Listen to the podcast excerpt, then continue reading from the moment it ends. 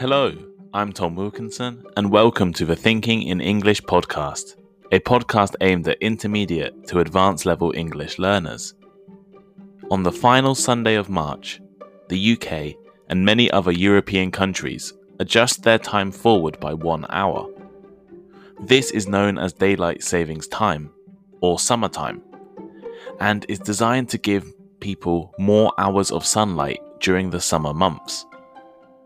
In this episode of Thinking in English, we will look at the history and rationale for daylight savings time before discussing whether or not we really need it in 2021.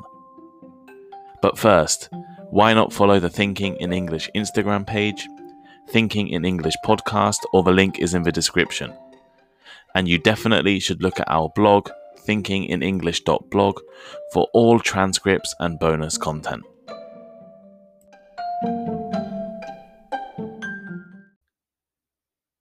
Here is today's vocabulary list. As always, the written list is available in the description of the podcast and also on our blog, thinkinginenglish.blog. To skip. To skip. To leave one thing or place, especially quickly, and in order to go to another place. This part of the book isn't very interesting so I'm going to skip it. To switch. To switch. This means to change suddenly or completely, especially from one thing to another. Or to exchange by replacing one person or thing with another. For example, she started studying English but switched to history in her second year. Equator. Equator. The equator is an imaginary line drawn around the middle of the Earth, an equal distance from the North Pole and the South Pole. For instance, Indonesia lies on the equator. Industrialized. Industrialized. This adjective is used to describe a country, economy, area, etc., that has many businesses and factories involved in producing goods. For example, even in the industrialized world, illiteracy is a problem. Agricultural. Agricultural. This adjective is used for farming or related to farming. For instance, the country's economy is mainly agricultural. Consistent. Consistent. If something is consistent, it always behaves or happens in a similar way. For example, her work is sometimes good, but the problem is she's not consistent to adjust, to adjust, to change something slightly, especially to make it more correct, effective, or suitable. For example, if the chair is too high, you can adjust it to suit you. Rationale, rationale. Rationale uh, is the reasons or intentions that cause a particular set of beliefs or actions. For example, I don't understand the rationale for these restrictions. And finally, today, deprived. Deprived. Not having the things that are necessary for a pleasant life, such as enough money, food, or good living conditions. As I work at night, I am often sleep deprived.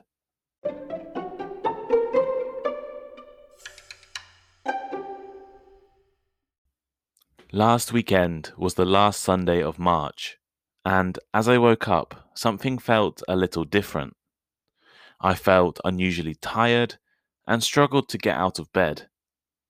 Although my phone alarm has gone off at the same time every weekend for almost a year, I was sure it was earlier than usual. Maybe I made a mistake and set an extra alarm. I checked my smartphone and it said 7 am, which is the same time I wake up every Sunday. However, I noticed my wristwatch had a different time 6 am, a whole hour earlier than my phone. Um, the clock in my room was also an hour different. And then I remembered this was the first day of British summertime, also known as daylight savings time. At 1 am on the last Sunday of March every year, the UK advances all of the country's clocks forward by one hour, which means that we lost a whole hour. We skipped from 1 am and went straight to 2 am. The last Sunday of March only has 23 hours in the UK. And this explains why I was so tired last Sunday. I had slept for an hour less than usual. It's not just the UK that does this, but a lot of other European and North American countries do too. Most of Europe moves their clocks forward at the same time, while the USA already switched to their summer hours at the beginning of March. The clocks will stay advanced by one hour until the autumn, when they will return to their normal times. Although it can be a little confusing when you forget, British people generally don't struggle with the change. However, seeing as the majority of Asia and Africa, as well as countries close to the equator, do not have a version of daylight savings time and keep the same time all year round, many of you will not know much about the change. Why do many countries change their time in the summer months? And how did it start? Well, the basic idea for daylight savings time is that by moving clocks forward by one hour, it gives people an extra hour of sunlight in the summer months. Industrialized societies like those in Europe and North America almost always use a clock based schedule to organize activities, and that this doesn't change throughout the entire year. School might start at 8 a.m., you'll work 9 to 5, join a yoga class at 7 p.m., and this will remain consistent all year round. It doesn't matter how how many hours of sunlight, when the sun rises or when the sun sets. We use a clock to schedule our lives. But compare this with an agricultural society, where work and daily schedules are based on the length of daylight hours, not on clock based time. You know, if you work on a farm, or if you work, if you spend most of your time working outside and you need daylight, well, of course, in winter, your working day will be a lot shorter than in summer. Because in many parts of the world, the amount of sunlight changes depending on the season. The further away from the equator, the more extreme these changes become.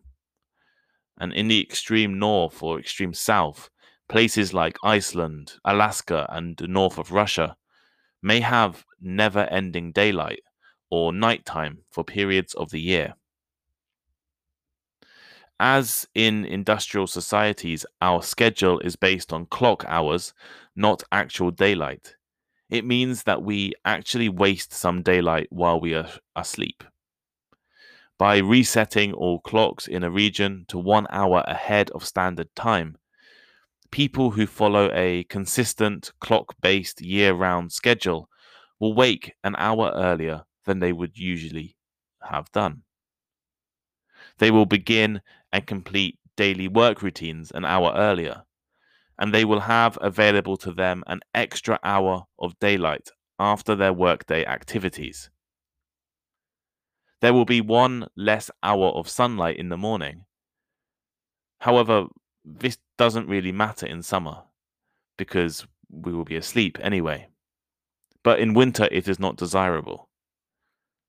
So therefore, we only move clocks forward during the brighter summer months. And changing times also helps to save fuel, as there is less need for lighting and heating during daylight hours. In places far north or far south, the changes in daylight hours throughout the year is so extreme that adjusting the clocks doesn't really help. While places close to the equator have very consistent daylight hours year round, meaning daylight savings time is unnecessary. The first modern person to propose a version of daylight savings time was a New Zealand scientist called George Hudson in the late 19th century. He worked an early shift and realized how people would be able to enjoy more sunlight if they started working earlier, like he did. William Willett, an English builder, realized a similar thing a few years later when he discovered most people slept through two or three hours of sunlight during the British summer. If they woke up earlier, they would be able to have more sunlight throughout their day.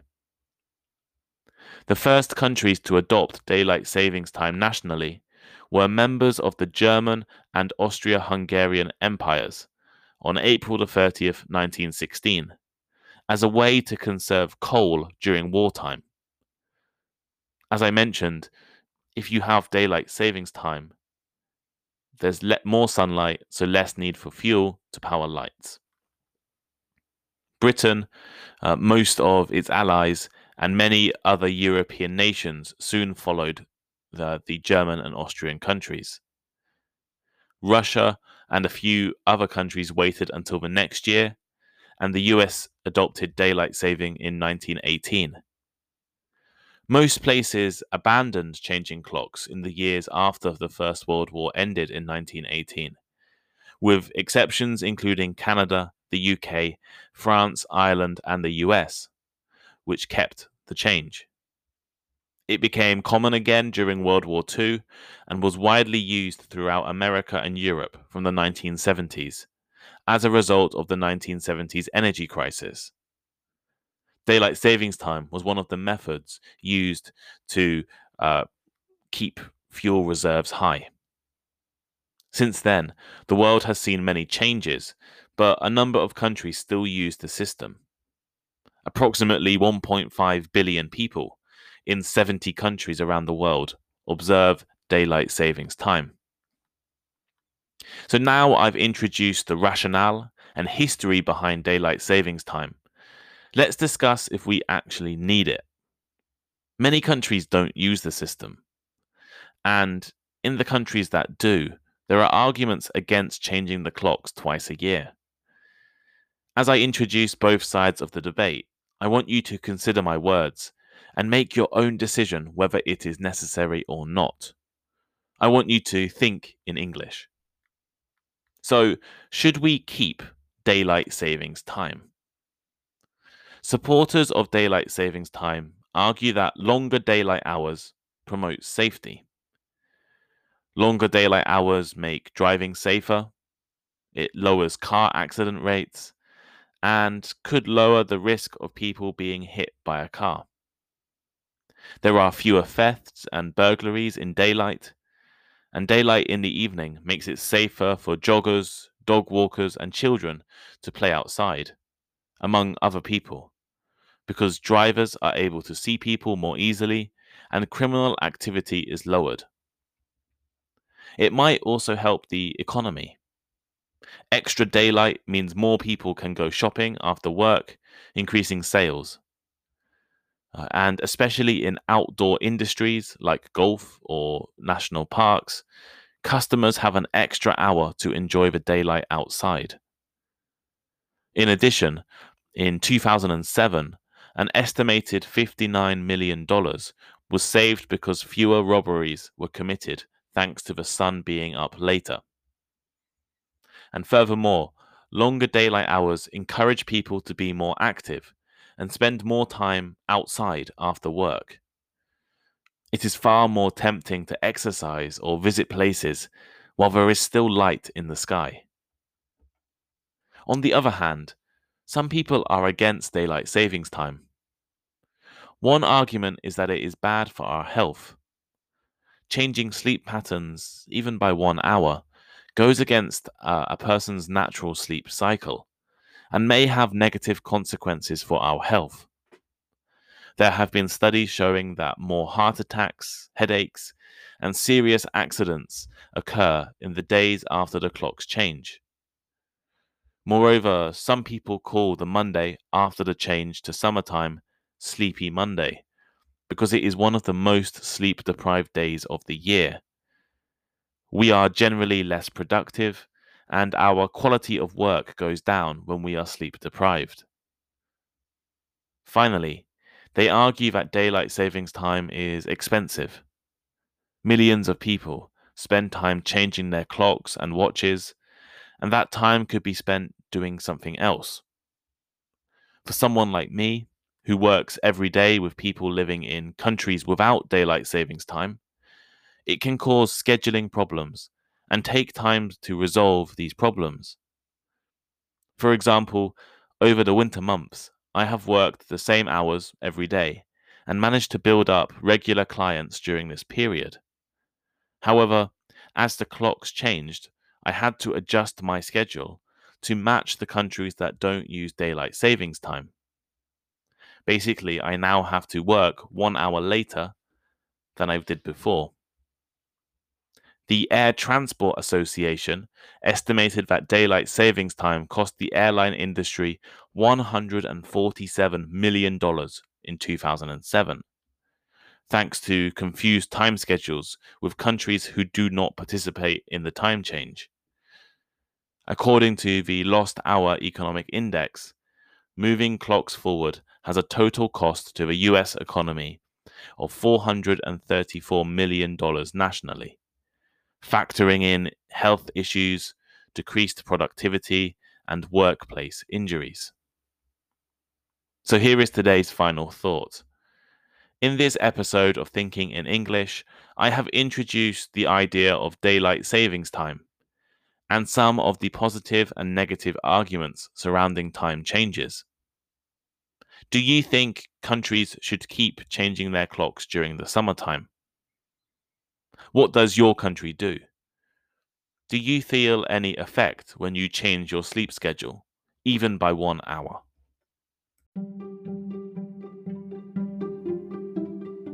Thank you for listening to today's episode of Thinking in English. Please share with your friends, check out our social media links in the description, and send us a message. We really appreciate all of your feedback.